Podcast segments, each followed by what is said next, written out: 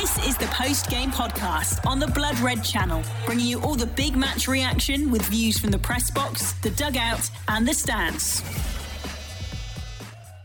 Hello, everyone, and welcome to the post game podcast on the Blood Red channel, courtesy of the Liverpool Echo, with myself, Patrick Smith, after Liverpool beat Wolves 2 0 in the Premier League thanks to goals from Virgil van Dijk and Mohamed Salah. It was a much needed win for the Reds, their fourth clean sheet in the row in the Premier League, and they move into the top six with the top four well and truly in their sights.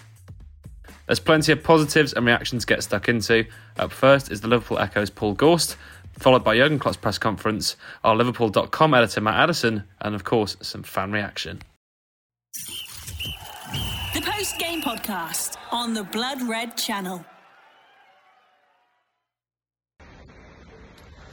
Liverpool moved up to sixth in the Premier League, courtesy of a 2 0 win here against Wolves at Anfield this evening. Uh, the fourth time the two teams have met this calendar year alone, of course, but it was a much different story to the 3 0 defeat we suffered down at Molineux in the Premier League uh, just a few weeks ago. Uh, goals from Virgil van Dijk and Mohamed Salah uh, have done the business for the Reds. Second half goals. It was a difficult first half. Jurgen Klopp made six changes in total from the team that uh, drew with Crystal Palace on Saturday evening. Um, a completely new midfield. Bajcetic, Fabinho and Elliott started. Darwin Núñez come back into the side. Ibrahim Konate made his first start since the um, defeat to Brighton in the FA Cup at the end of January. Um, Kostas Tsimikas deputised for Andy Robertson and it took a while for Liverpool to get going. There were no real chances save for uh, one for, or rather two for Harvey Elliott in the first half. Jose Sá making a good save for the second one. Uh, Elliott probably should have took the first one away with a close range header, but uh, Liverpool kept going to be fair. And it looked like Darwin Núñez had scored his 13th goal of the season. Um, Kop end in the second half, but uh, it was judged by referee Paul Tierney that Diogo Jota had committed a foul in the build-up. Uh, in all honesty, it looked like it could have been a penalty uh, on the Portuguese international. Uh, you know, he was eventually judged to have fouled Nelson Semedo, and the goal was ruled out. And uh, to be fair to Liverpool, given the way that things have gone this season, that could have been the the moments that uh, they felt a little bit sorry for themselves and uh, licked the wounds and came away from here with a, uh, bit of a goalless drab draw. But uh, they kept going, and uh, Van Dijk headed home from close range after more good work from Jota. He kept the ball alive. Put it on a plate for Van Dijk from very close range after Jose Sá had initially made the save from the Dutch defender. We just had a chance to speak to the Netherlands international after the game, and he's opened up a little bit about the injury struggles that he's endured, not just uh, this season when he had uh, the best part of six weeks out with a hamstring injury, but also that ACL surgery that he was forced to undergo in October 2020, a career-threatening injury for most players, but he's uh, obviously fought back and was awarded uh, a spot in the uh, FIFA best team earlier this week in Paris, and uh, he's capped off a good week for himself by, uh, or rather continued a good week for himself by getting on the score sheet and keeping a four successive clean sheets here at Anfield. Uh, big test for him to come on Sunday against an informed Manchester United and uh, Marcus Rashford of course but the Dutchman has played in uh, plenty of big games across the course of his career and he'll be relishing that one you feel um, Salah scored his 20th goal um, of the season when he nudged home Kostas Simakas's cross. It's now the sixth successive season the Egyptian has done that at Liverpool and he's now only one behind Robbie Fowler's Premier League total at Liverpool of 182 and what a perfect way it'd be for him to bring that up against Manchester United on Sunday. Uh, so all in all, a uh, good, decent win for the Reds. Bounce back from that goalless draw at Palace on uh, Saturday night. They move up to sixth in the Premier League. Six behind Tottenham with the game in hand. They've still got to play Spurs here at Anfield at the end of April, of course, and that game in hand is away at Chelsea a few weeks before that in early April. So uh, maybe, maybe slowly but surely, this Liverpool team is starting to find the feet in the top four chase. It's the perhaps the thing that no one really wanted or expected from Liverpool when the season got underway in August, but it's where they find themselves and they are slowly but surely making a bit of a fist of it. It's 10 points from 12 now in the Premier League and they're moving on up. It's finished here at Anfield, Liverpool 2, Wolves nil. The post game podcast on the Blood Red channel. James? Yeah, you must have been delighted by the players didn't allow this amount being a goal to affect them that you seem to push them on to an even higher level to win the game. Yeah, absolutely. I, I thought the whole story of the game is, is an important one for us to take. We did a lot of good stuff in the first half. Um, played the way we had to play didn't create that many clear cut chances. The best one was probably the header from Harvey, um, which he missed. And um, but in the first half, there was were a few minutes where uh, we looked a bit in a rush because it didn't happen yet. And um, but we calmed down again and, and found the football patience again and, and, and, and played in the right way. And then second half, around the disallowed goal already, we increased the pressure and these kind of things. Direction was good, a couple of really good situations. Yeah, and then you, I think you all saw the goal now a couple of times back, and uh, the, when you see it in slow motion, it looks like uh, there was a contact. You see the contact then, uh, but uh, I still think it was a goal. But that's not important anymore, and, and especially players don't have replay. And for them, it's a clear goal. So of course, and um, then you have to react. And yes, I wasn't worried, but of course, it's then you watch it how, how the boys react, and the reaction was really good. And then you force this second goal. I, I think Verge could have scored already, like with the header from the corner, um, but then top situation from Diogo, um, and really nice goal. And the second goal was exceptional play. Um, re- a really good counter attack. Each pass was perfect, and um, and then we controlled it again. So um, that was a, a good performance from us and, and, a really important one. And of course, again a clean sheet, which is extremely helpful. Um, these are all positive positives for us. So all good.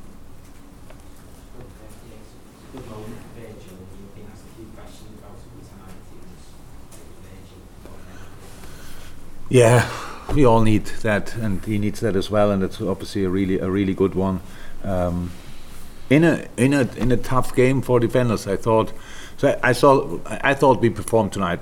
We played a really good game. So in general, but um, I really think the centre halves and, and Fabinho together, this, how they covered that um, that area, how they denied the counter attacks, how they defended into midfield, which is very important against team who play with one striker. Um, I thought they did really well. Um, in possession, we looked um, pretty good in a lot of moments um, with Harvey, Stefan in the half spaces that that, that worked well. Um, up front, we grew into the game. It's not a game where you immediately you create plenty of chances. Uh, but we grew into the game. All the, all the boys were really involved in all the dangerous stuff. Worked extremely hard defensively as well. So um, that's why you win a football game. Any more? Just one more. Darwin had another great game. How interested have you been with his all-round play? Yeah, it is. It is I would say he's really getting there. So like everybody can see uh, that it's he's just a, a, handful and it's just a, a proper threat. Um, again, the goal he scored was was a super reaction, super finish. Um, the runs he had, one again down the line. In the end, the, the, the cross doesn't arrive, but uh, pretty similar to the Everton goal, if you want. These kind of things, using his speed in both directions, um, offensively and defensively, is really good. And yeah, it's all still a young boy, and it's all it's all. I think everybody can see we, we will get there. There's no no doubt about it. But it's already for us super important. Well done, Tracy. First one. How, how do you think it sets you up for Manchester United? Yeah, in the best possible way, but in the end, uh, it's still a different game, and it's a big challenge. Of course, I think Man United is the team in form in the moment maybe together with Arsenal. Okay, City is doing well. So, like they have all um, the, the, the teams up there are on a pretty good moment. Um, and I didn't see it the, the lineup, but I maybe they changed quite a few. Yes. So um, and that means um, they will be some of them will be a bit fresher than us. Yeah, but it's a home game. It's Anfield. I thought Anfield proved the point tonight again. It was uh, super super enjoyable. Um, it felt like a proper unit. We all together. I love that, and um, yeah, that's what we need again on Sunday. Uh, but of course, it will be difficult. But again, if you play United weekend, whichever result you have before, either way you have to strike back or whatever. And now we have to use, of course, for our general situation, we have to we have to build on that, um, on the on the performance and on the result. And um, yeah, we will try everything to do exactly that. Thank you, everyone. Thank you. Have a good night. Bye.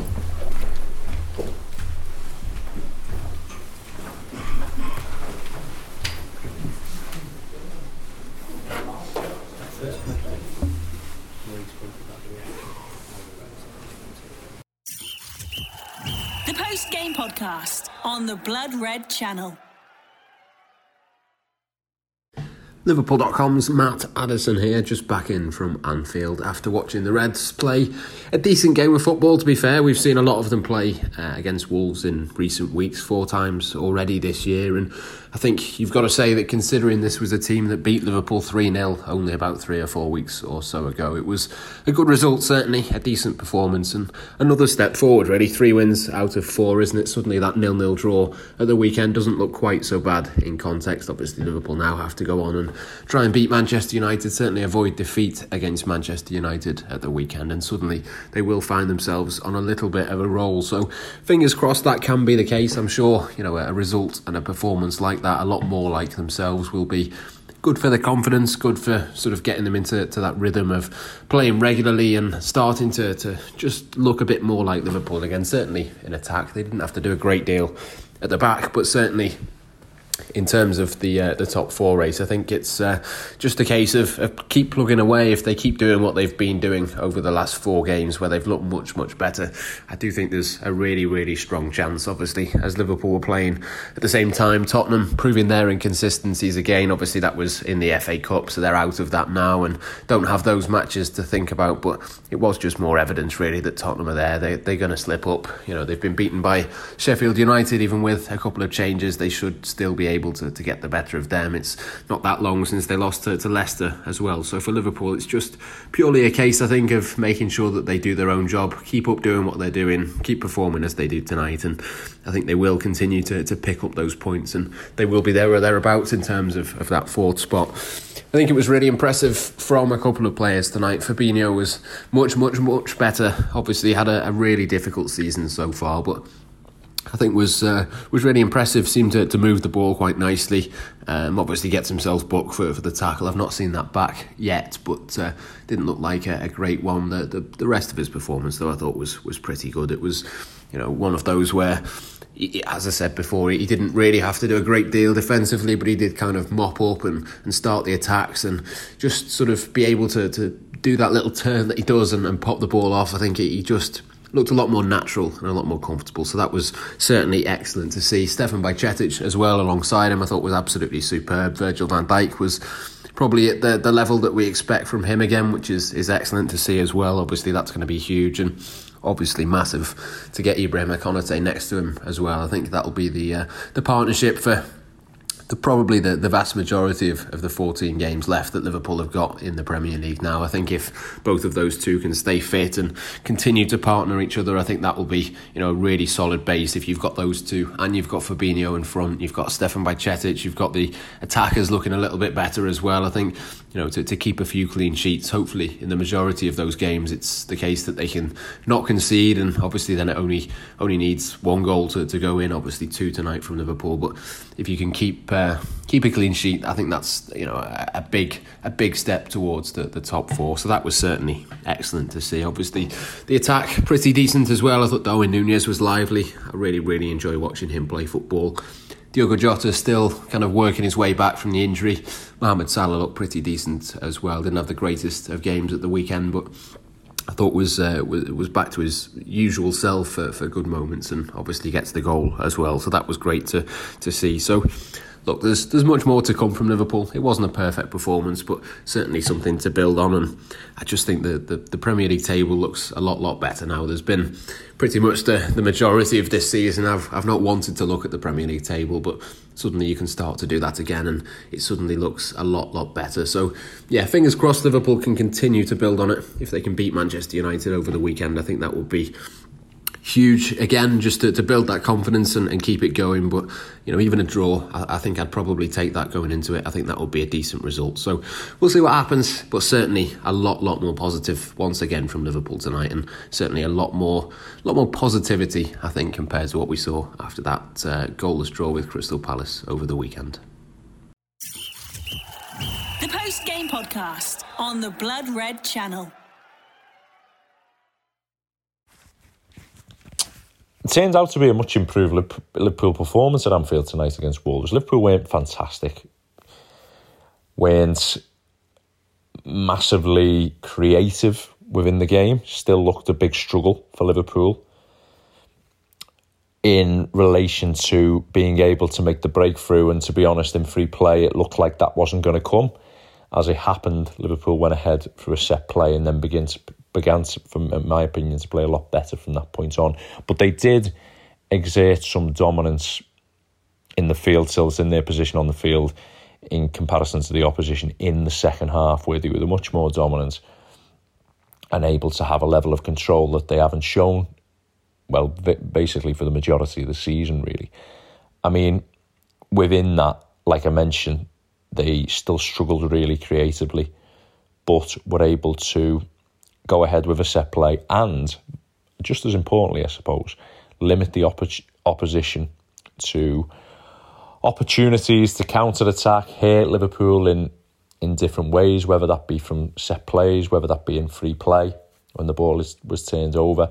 Liverpool looked a lot more compact, and for that reason, Fabinho then always looks a much better player as well. It was an improved performance by him. And like I've said throughout the weeks and throughout the months, when he's able to manage smaller distances, when Liverpool are much more organised, then you're going to see a better performance from that player. And so I still felt it resembled really two average sides, really. I think for long spells, neither team really had any superb combinations in the final third that you thought to yourself, right, okay, this pressure is going to lead to a goal. And what I would say about that, however, is Liverpool's best player for me was was Darwin Núñez in the final third again. I think he's getting better all the time, Núñez, not not just in being a goal threat, I mean, ironically, he was less of a goal threat tonight, but I think his all round general game is, is much improved from when he started at the start of the year. And it's a it's an interesting one at the moment with him obviously playing wide because when I look at him, everything he does really just resembles a a number nine, a player who's going to play on on the shoulder in that central position. And I do think he can do a job on that left hand side, but I still do believe that probably Liverpool are limiting the amount of good areas he can get in from that particular position. And I think eventually he will have to play at centre forward to be able to maximise his potential. But at the moment, Klopp seems resistant to play him in that central role, probably because he feels, well, I think it's quite evident that he, in the way that Liverpool want to play, which replicates how Liverpool have played through, throughout the last few years, which Klopp obviously feels is the best way to have an opportunity to extract that top four position. He wants to have a system which is well ingrained into the players of the nine and a half dropping in, and the two higher players being positioned in the, in the wide areas for which Núñez has taken up that position on the left hand side.